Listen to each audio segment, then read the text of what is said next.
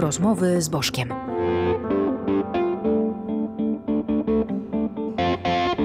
Nazywam się Jacek Bożek. Jestem liderem i założycielem klubu Gaja. Wspólnie z gośćmi staram się zrozumieć zmieniający się świat. Dzisiaj moim i Państwa gościem jest Maria Świerczek.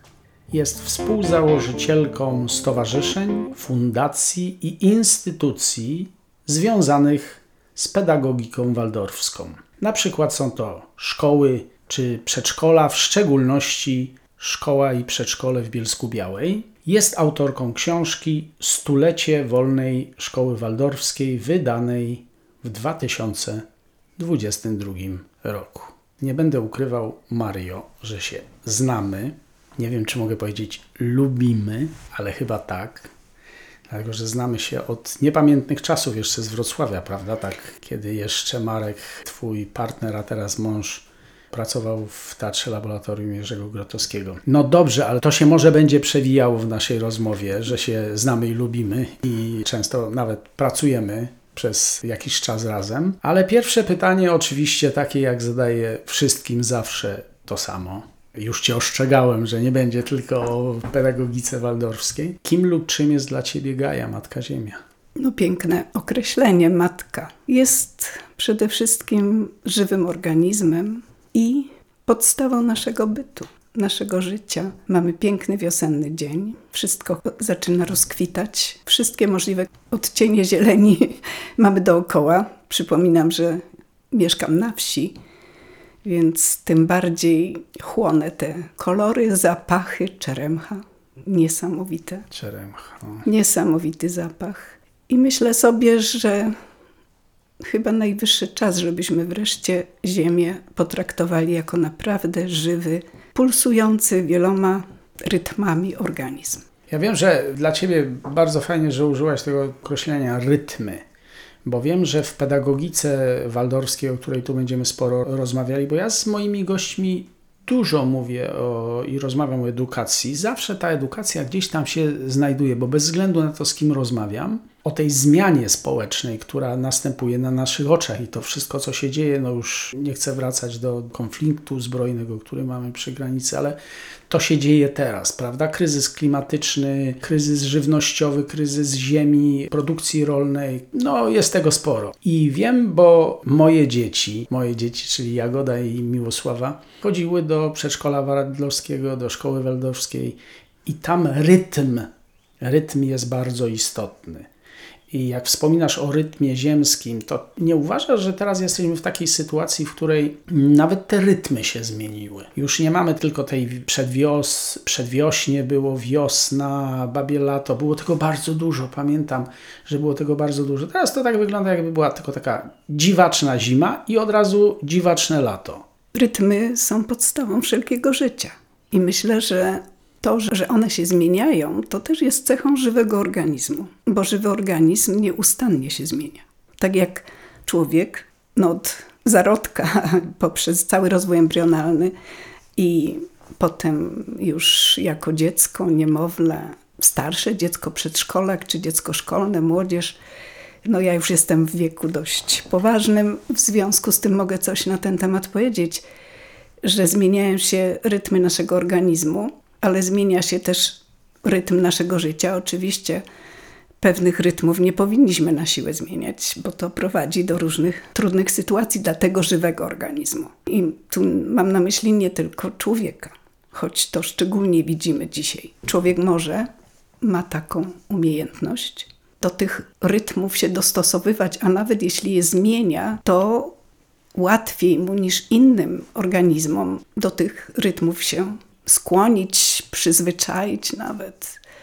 Możemy to zaburzać, ale do pewnych granic to nigdy nie jest bezkarne. Rozmowy z Bożkiem. Czyli ja pamiętam z tego, co było w przedszkolu i w szkole waldorskiej, te rytmy, w ogóle nauka dzieci była związana z rytmami, z epokami. Dlaczego to tak w ogóle jest? Rytm ułatwia nam życie. Bardzo ułatwia wychowanie i nauczanie. I jeśli jest rytm nauczania czy prowadzenia dziecka, wychowywania, no bliski naturalnemu rytmowi rozwoju dziecka, bo mówimy nie tylko o fizycznym organizmie i trzeba sobie też to bardzo jasno powiedzieć, że my w pedagogice waldorskiej bardzo szeroko patrzymy na człowieka, na istotę człowieka jako złożoną z wielu, można by powiedzieć, członów oto. Poziomów, Może, poziomów, członów. Na poziomie fizyczności możemy powiedzieć o martwej materii, na poziomie właśnie życia mówimy o czymś, na co w pedagogice waldorskiej mamy szczególne też określenie, ale czy nasza psychika, nasza dusza, nasz duch, one każdy ma swój rytm, inny rytm. Możemy powiedzieć, że takie rytmy dnia i nocy to jest rytm w zasadzie związany z naszą świadomością, bo w nocy nie mamy przecież świadomości, w ciągu dnia mamy mamy ją bardzo jasną, świadomość zmysłową, świadomość, która pozwala na obserwacje zmysłowe, na myślenie, na, na funkcjonowanie w tym świecie. Natomiast inny rytm, co jest zresztą w przyrodzie bardzo właściwie oczywiste, ten rytm dnia i nocy, jako podstawowy no, no, rytm no życia. Tak, Mario, to jest y, niby oczywiste, ale w dzisiejszym y, świecie no, bardzo często ludzie chodzą bardzo późno spać. Wszystko Tak. to wygląda troszkę inaczej. Tak jak powiedziałem na początku, świat wokół nas się bardzo zmienia i to, co mówisz, ma się tak do edukacji, nazwijmy to w szkołach teraz, jak pięść do nosa, to w ogóle Ja- o ja- czym my tu mówimy? Tak, no? tak, rzeczywiście. I to jest wielka krzywda dla dzieci, że właśnie nie przestrzegamy tego. Mały organizm potrzebuje czego innego. Mały organizm małego dziecka to jest rytm snu i czuwania, który zupełnie inaczej wygląda niż u dorosłego człowieka. Dziecko przedszkolne również ma już ten rytm inny. I co robi, co robi rytm? Czyli rytm to jest wdech i wydech. W najprostszym przykładzie naszego systemu oddychania. Czyli w procesie nauczania również wdech i wydech są czymś niezwykle istotnym, ponieważ nie możemy żyć ciągle na wdechu, ani też na wydechu. Tu tracimy świadomość, a tu jesteśmy po prostu tak skoncentrowani, tak ściśnięci w sobie, że nie jesteśmy w stanie przyjąć tego, co, co przychodzi do nas ze świata. W związku z tym rytm oddechu, czyli intensywnej na przykład koncentracji na zabawie czy na nauce, musi być wymieniony na okres, który jest wydechem, czyli rozluźnieniem, czyli, czyli dajemy szansę organizmowi na zdrowe właśnie funkcjonowanie. Fajnie to brzmi, dlatego że bardzo jest to mi bliskie z punktu widzenia ekologicznego, to znaczy zrównoważenie. Tak? Zaczęliśmy od tego powiedzieć o rytmie ziemskim. Mówisz o pewnych rytmach, które mają dzieci, dorośli też na pewno, tylko z dorosłymi oczywiście jest trochę inaczej, bo już są dorośli, więc różnie patrzą na świat. Intelekt, duchowość to jest trochę inaczej u dorosłych. Natomiast wróćmy do tego rytmu. Rozmowy z Bożkiem.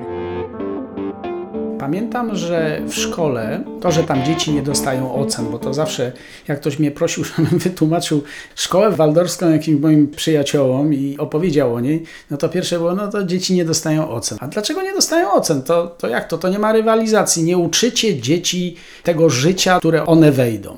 No i teraz, jak już e, córki są dorosłe, to jestem bardzo zadowolony, że nie uczyły się do tej rywalizacji, bo są niezwykle otwartymi, mądrymi kobietami, robiącymi wspaniałe rzeczy, ale to pytanie, zadaję Ci to pytanie, które większość moich znajomych nie mających dzieci w szkole czy w przedszkolu wardowskim mi zadawał. No ale przecież co Wy robicie tym dzieciom? Krzywdę robicie, no bo nie przygotowujecie ich do tej ry- rywalizacji, która jest teraz wszędzie. To nie jest tak, że nie dajemy ocen. Ocenianie właśnie w szkole waldorskiej to jest proces jakościowy, a nie ilościowy.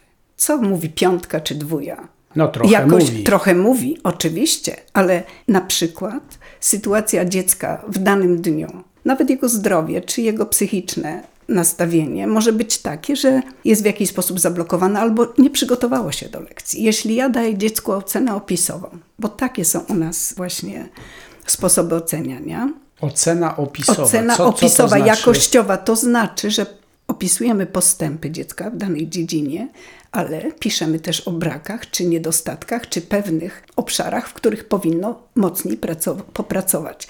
I to Rozumiem, jest. czy, czy ja bym to mógł nazwać, że podchodzicie do dziecka, dając ocenę opisową tak holistycznie. No Tak, to jest takie słowo, wiesz, ja go nie za bardzo lubię, bo ono zostało troszkę tak mm, spłaszczone, Mhm. wiesz, poprzez różne takie holistyczne warsztaty za 8 tysięcy za dwa dni. ale coś w tym jest. Tak sz- szeroko, współzależnie. O to jest słowo, które bardzo lubię. Po, po, pokazywanie to bardzo fajną rzecz powiedzieć, bo dziecko może danego dnia czuć się nie, niedobrze, no po, po prostu. Poza tym wspomagamy proces nauczania, tak jak powiedziałaś, rytmami. Codziennie rano mamy na przykład dość długi czas, bo prawie dwie godziny poświęcony w szkole na nauczanie danego przedmiotu. My to nazywamy lekcją główną, czy to jest podstawa każdego dnia. Rano, kiedy dziecko jest w miarę wypoczęte, to zależy jaką miało noc, To ale nie tylko dziecko, Mario, ale my każdy także, no. może o wiele intensywniej skupić się swoje siły na tym, żeby właśnie szybciej przyjąć dany materiał, czy zobaczyć, pojąć. I jeszcze co ważne, ten rytm właśnie nie tylko dnia, ale rytm związany z cyklami przedmiotowymi. Jeden podstawowych przedmiotów, czyli języka ojczystego, matematyki, historii, geografii, biologii, uczymy w tak zwanych cyklach. To jest bardzo ważny rytm, bo jak już neuronauki mówią nam właśnie, jaka jest bardzo ważna, jak bardzo ważne jest to, żeby sen na przykład jeśli chodzi o zapamiętanie danego materiału, sen jest bardzo ważny i to są rzeczy już znane. W związku z tym, jeśli my danego przedmiotu nauczamy w cyklu, czyli mamy trzy tygodnie, czy cztery, to zależy, matematyk, to możemy zgłębić cały dział matematyki bardzo dobrze. Dziecko wchodzi w to i w przeciwieństwie do godzinowego podziału dnia, kiedy mamy pięć przedmiotów, 45 minut matematyka, język polski, WF, czy tam powiedzmy jakieś artystyczne zajęcia, Czyli jeśli cię Inny dobrze, rytm, inny jeśli cię rytm. dobrze, dobrze rozumiem, chciałem ci zadać takie pytanie, ale trochę jakby nawiązałaś, bo mm, jeżeli idę do szkoły, jestem dzieciakiem i mam WF, matematykę, język polski, język angielski, biologię, mam drobny kociokwik, prawda? 45 minut, drobny kociokwik, ale chciałem ci zadać pytanie. Dziecko jest przygotowywane, a tu przez trzy tygodnie są rytmy, mówimy o tym, czy się czuje dobrze, czy nie, ale wraca do domu, gdzie biznesmeni, biznesmen i bizneswoman, bo tak to jest, że ludzie tacy z klasy średniej szukają tych szkół, żeby te dzieci nie poszły do tych, nazwijmy to, szkół zwykłych, tam jest strasznie. No nie mówię, że w każdej, ale próbują znaleźć dziecku jakąś szkołę alternatywną. Wraca takie dziecko, gdzie jest po prostu traktowane jak, nie wiem, przyszły kapitał i widzenie świata tego, jak to widzą rodzice. Czyli trzeba jechać na tenis, trzeba jechać na dodatkowy angielski. Wpada w rytm, ale rytm tego współczesnego świata. Czy myślisz, że szkoła waldorfska, ten sposób nauczania daje temu dziecku jakąś szansę, żeby nie przyzwyczaił się do tego wyścigu szczurów? Rozmowy z Bożkiem. My współpracujemy, staramy się współpracować z rodzicami. Idealnie byłoby, gdyby rodzice w jakiś sposób kontynuowali to, co my robimy w szkole, bo ja tu powiedziałam Wow, o tych zajęciach y, wow. podstawowych, głównych. Potem mamy 45-minutowe lekcje, na przykład języków obcych, sztuki, czy dobrze dopiero na koniec dnia mieć na przykład zajęcia z gimnastyki, bo wtedy, kiedy my mówimy głowa, się trochę już rano zmęczyła. Serce się nigdy nie męczy, więc w środku dnia mamy zajęcia wymagające takiego zaangażowania uczuciowego, bardziej może niż intelektualnego. Ale czekaj, A na koniec dnia ja wyjaśniła z tym ten sercem, moment. z tym sercem, bo ja nie za bardzo zrozumiałem, y, na jakim poziomie mówisz o tym sercu, takim fizycznym, czy też takim Je- troszkę duchowym? Jednym i drugim. Jednym- Mhm. Dlatego, że popatrzmy, jak działa na przykład sztuka. A do sztuki przejdziemy, ale może tak, skończymy. ale sz- my pedagogikę naszą nazywamy sztuką nauczania. O, I to, to, jest, to i podoba, to Maria. jest klucz do w ogóle zobaczenia tej pedagogiki właśnie jako holistycznej, Mhm. gdzie angażujemy nie tylko głowę, ale angażujemy ręce, a ręce to jest ta sfera właśnie oddechu i bicia serca, pulsu. To jest Tu ta państwo- najważniejsza sfera tego, w człowieku. Tu Państwo tego nie widzicie, ale Maria siedzi naprzeciw mnie i robi takie ruchy, które trochę wychodzą z tej szkoły eurytmii, prawda? Czyli, e, czyli tego, co pamiętam, moje córki uczyły się w szkole waldorskiej. Dlaczego to jest istotne? Dlaczego w ogóle o tym mówię? Dlatego, że nasze korzenie, trochę Twoje, Mario, i moje, są związane ze sztuką, z teatrem i być może ten teatr, bo odwiedzając szkoły waldorfskie na świecie, w Niemczech, w szczególności w Australii, tam gdzie, tam gdzie bywałem w szkołach e, waldorfskich, to teatr jest czymś niezwykle ważnym w całym procesie nau nauczania, czyli ta sztuka jest niezwykle ważna. Nie chodzi tu już o, jak to kiedyś, jak chodziłem ja do normalnej szkoły, takie malowanie, czy tam tylko sztuka jako jeden z elementów życia, ta współzależność tego, jak żyjemy. No to jest bardzo ważne, że sztuka w szkole waldorskiej pojmowana jest nie tylko jako nauczanie jakiejś dziedziny sztuki konkretnej, na przykład wspomniałeś teatr. Nasze dzieci, i to wchodzi w ramy również oceniania jakościowego, no idealnie raz w miesiącu czy raz na dwa miesiące prezentują przed całą publicznością szkolną, wszystkie klasy, to, czego się nauczyły w poprzednich, poprzednim miesiącu czy poprzednich miesiącach. I są to zwykle przedstawienia, czy w formie artystycznej przekazane treści, czy to z historii, czy to z biologii, czy z języka ojczystego czy obcego, czy nawet z matematyki. I to, to artystyczne przetwarzanie materiału nauczania, to jest rola nauczyciela i to jest niezwykle trudne. Dzisiaj dla młodych ludzi, którzy są właśnie wykształceni i nauczeni żyć właśnie, rozumieć szkołę jako tylko trening intelektualny i ten wyścig szczurów, o którym wspomniałeś. Nam nie chodzi o to, żeby nie rywalizować, bo to zdrowa rywalizacja jest potrzebna każdemu i zdrowy stres również nauka wymaga wysiłku. Czyli mówiąc inaczej, ale nie lęk, nie nieustający lęk przed szkołą kończący się chorobami tak zwanymi szkolnymi, czy nerwicami, czy depresjami i gorzej, co słyszymy i czytamy. Natomiast właśnie radość z uczenia się. Wtedy, jak się cieszymy, to inaczej oddychamy. Tak, zawsze miałem taki sen, taki sen, że wychodzę do szkoły średniej, mam iść tam ulicą kiedyś Marksa tam. No i tak idę w miejscu, idę w miejscu. Mijają mnie moje koleżanki i koledzy z tej, z tej, z tej szkoły, do której miałem dojść. Oni już wracają, bo już się zrobiło ciemno, a ja cały czas w miejscu nie mogę dojść do tej szkoły i ten sen mi się powtarzał za każdym razem. Było to kompletnie koszmarne. No szkoła była dla mnie koszmarem, powiem szczerze i dlatego stąd szkoła waldorska w Bielsku Białej i zaangażowanie mojej mojej partnerki Beaty Tarnawy w to, abyśmy tą szkołę jakoś mogli wspólnie z przyjaciółmi, z liderami wtedy tego ruchu zrobić. Także chciałem, żeby moje córki nie miały takich snów, idąc do szkoły, żeby szkoła była raczej wspomnieniem pięknym, cudownym nauki. I bardzo mnie się tam też w tej szkole podobała ta praca z rodzicami. Że no nie można oderwać tej pracy, bo potem to dziecko wraca do, do domu.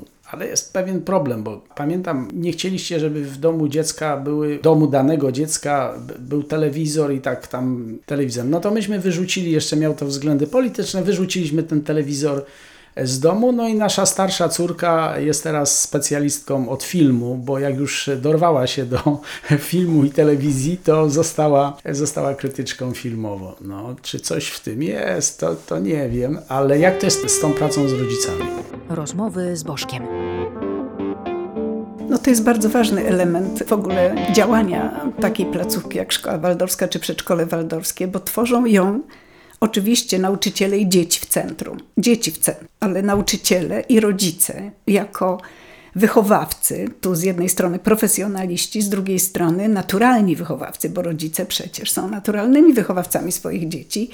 I bez tej współpracy, no ja nie mówię o tu o ideałach. To nie jest proste. Ludzie są bardzo zajęci. Nauczyciele, żeby móc prowadzić proces nauczania właściwie, spotykają się co tydzień na konferencjach. Kończą specjalne studia podyplomowe. Nie można wejść po prostu do klasy. Kiedyś mówiono, że nauczyciel z powołania, i dzisiaj też to się słyszy, coraz mniej jest nauczycieli, którzy mają naturalne powołanie do tego zawodu. Natomiast my staramy się również poprzez dużą praktykę artystyczną na naszych studiach podyplomowych. Oczywiście nie mówię o praktykach w szkołach waldorskich, nie mówię o ręcznych pracach, o warsztatach.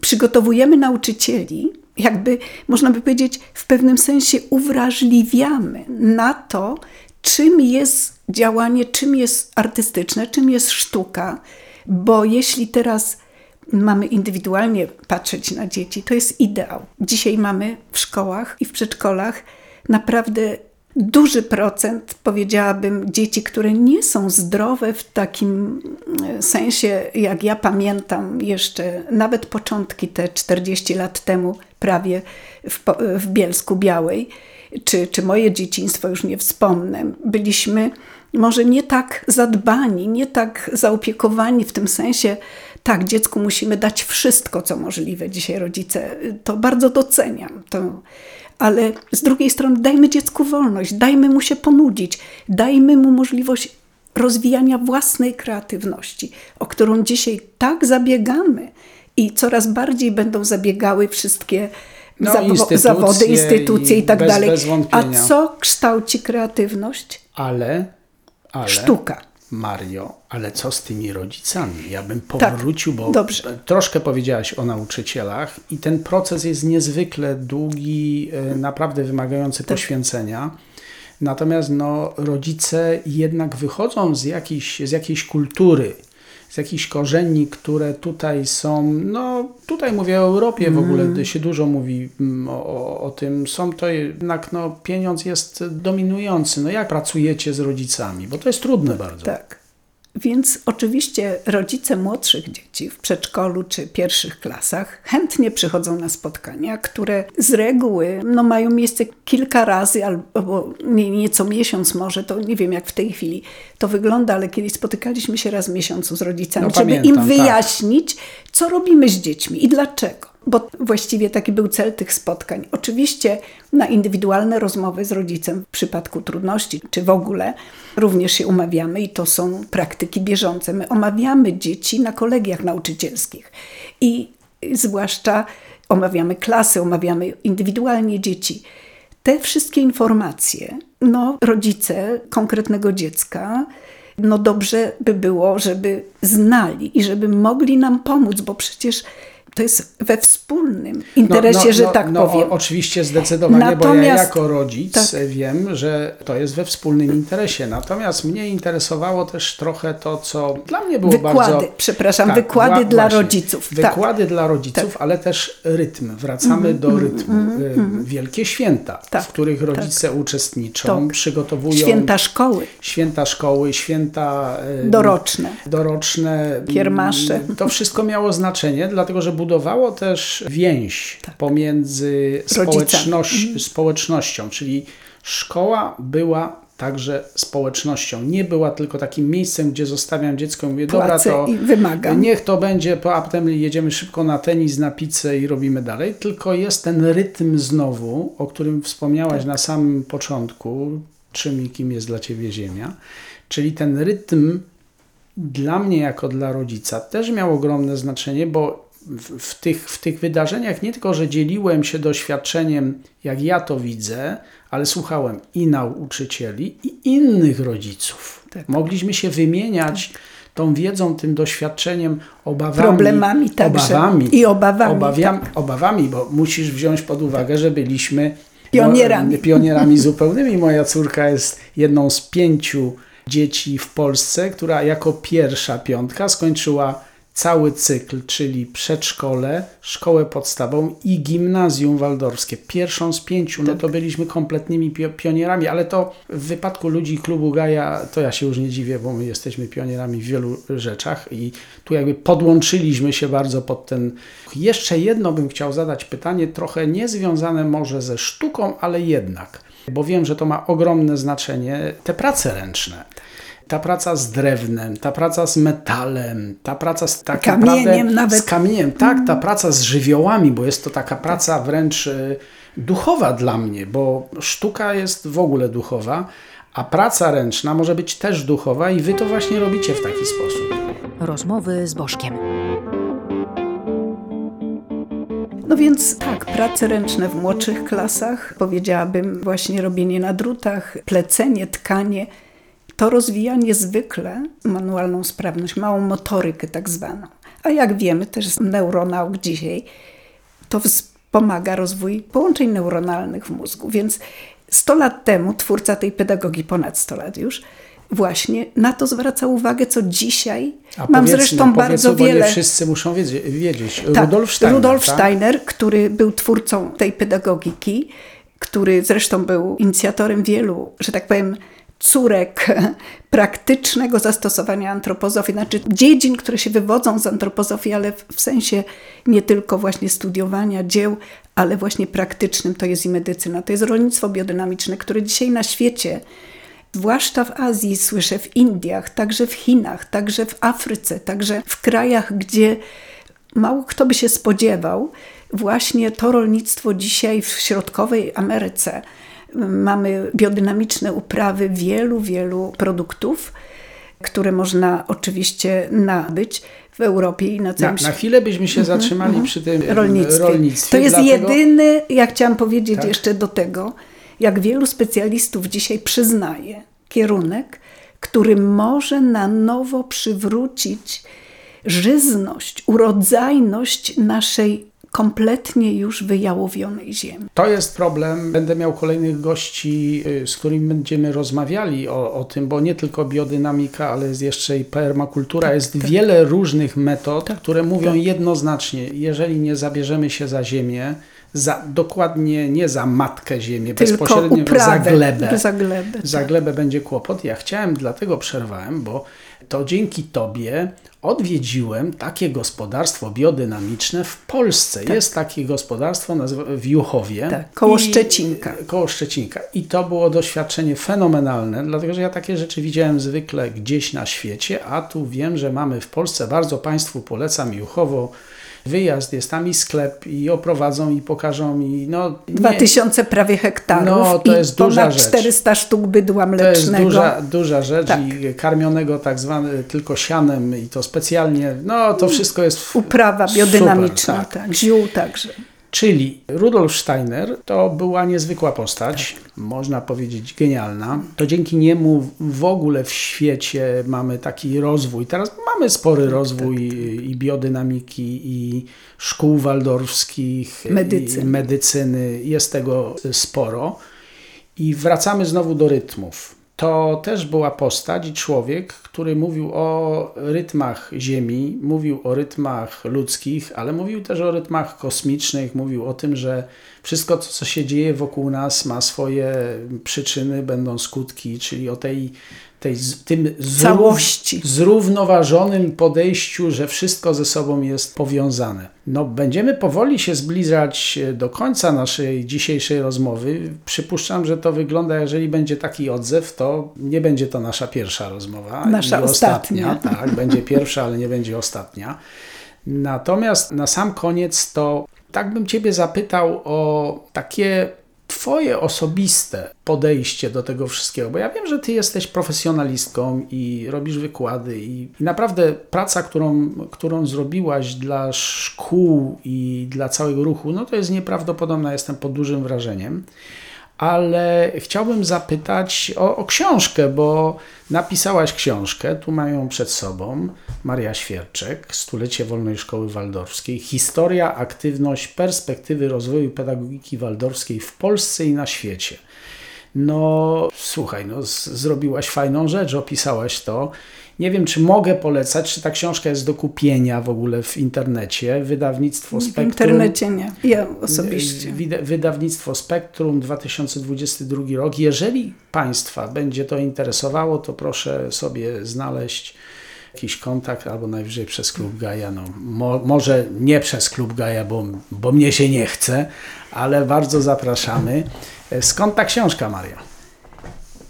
No w zasadzie ja nie jestem kimś, kto pisze. Ja no, wolę mówić. To nie jest łatwe, tak. To nie jest łatwe, ale ponieważ no, w swojej działalności też jako przewodnicząca zarządu Ogólnopolskiego Związku Stowarzyszeń Przedszkoli i Szkół Waldorskich ale przez no, prawie 15 lat, także ponad 20-letnia działalność edukacyjna na studium, podyplomowym studium edukacji niezależnej na Uniwersytecie Warszawskim, kontakty międzynarodowe Zbierałam różne, oczywiście miałam dokumentację, miałam dane, o, które wykorzystywałam także w rozmowach z ministerstwem, o szkoleniach nauczycieli naszych, o różnych konferencjach, o różnych wydarzeniach. Miałam jakby bezpośredni kontakt z wieloma inicjatywami w Polsce, ale także za granicą. Robiłam różne kalendaria. Od tego się właściwie zaczęło i wcale nie miałam zamiaru wydawać żadnej książki, tylko po prostu pismach różnych pokazywałam. To się wydarzyło, tak się kształcą nasi nauczyciele, tak pracujemy, tyle jest placówek. To nie jest taka prosta droga w Polsce, ani nigdzie zresztą, ale w Polsce szczególnie to szło trudno przez wiele, wiele lat. I w końcu zebrałam te dane także pod wpływem pytań ze środowiska. My szukamy danych, co się w Polsce wydarzyło, nigdzie tego nie można znaleźć. I zebrałam to w, głównie w kalendarium i takie opisy powstawania i historii poszczególnych inicjatyw. Ale muszę powiedzieć, że to jest początek, jak się okazuje. Ponieważ sprowokowałam do rozmów w środowisku, bo oczywiście pisząc takie kalendarium ponad 30-letniego ru- dziejów ponad 30-letnich ruchu waldorskiego w Polsce, no nie mogłam wszystkiego uwzględnić, za co zresztą przepraszałam i przepraszam, uwzględniłam to, do czego miałam dostęp, gdzie miałam dokumenty i tak dalej. Więc będzie poszerzone nowe wydanie. Ale cudownie, no to E, Więc cudownie. e, No i może poczekajmy Mario, jeszcze. Po, dlaczego ty masz w ogóle kogokolwiek przepraszać za to, że zrobiłaś tak niesamowitą robotę? No, ja wiem, że każdy by tam chcie, chciał znaleźć i coś zrobił, no To ale też nie było celem. ale to nie i, było i, celem. Nie, I nie musiało to by być tom, tak jak ukazała się na stulecie biografia ruchu waldorskiego światowego, wydana zresztą, opracowana przez Nanę Gebel, to jest no, działaczka niesamowita, Niemka, założycielka Freunde der Erziehungskunst, czyli przyjaciół pedagogiki waldorskiej, która działa na całym świecie, pomaga nam także do dzisiaj w Polsce. To są wielkie trzy tomy, nie wiem ile stron razem, ale grubo ponad tysiąc. No to nasza musiałaby też liczyć przynajmniej dwa razy tyle, co objętość tej małej broszurki. Bardzo, bardzo Ci Mario dziękuję. Bardzo dziękuję za tą naszą dzisiejszą rozmowę. Jeżeli będzie odzew taki, że ludzie są zainteresowani, co dalej, pedagogika waldorska, ruch sztajnerowski, jak to wygląda, przyszłość świata, Steiner o tym bardzo dużo mówił, no to porozmawiamy następnym razem. Bardzo dziękuję. Ja również Państwu dziękuję i być może do zobaczenia. I Do usłyszenia. Dziękuję za wysłuchanie odcinka. Na następny zapraszam za dwa tygodnie. Podcast powstał dzięki wsparciu z dotacji programu Aktywni Obywatele Fundusz Krajowy finansowanego z funduszy EOG. Jeśli chcesz, ty też możesz wesprzeć rozmowy z Bożkiem dowolną wpłatą na serwisie Patronite. Fragmenty muzyczne Apostoli Zantymos.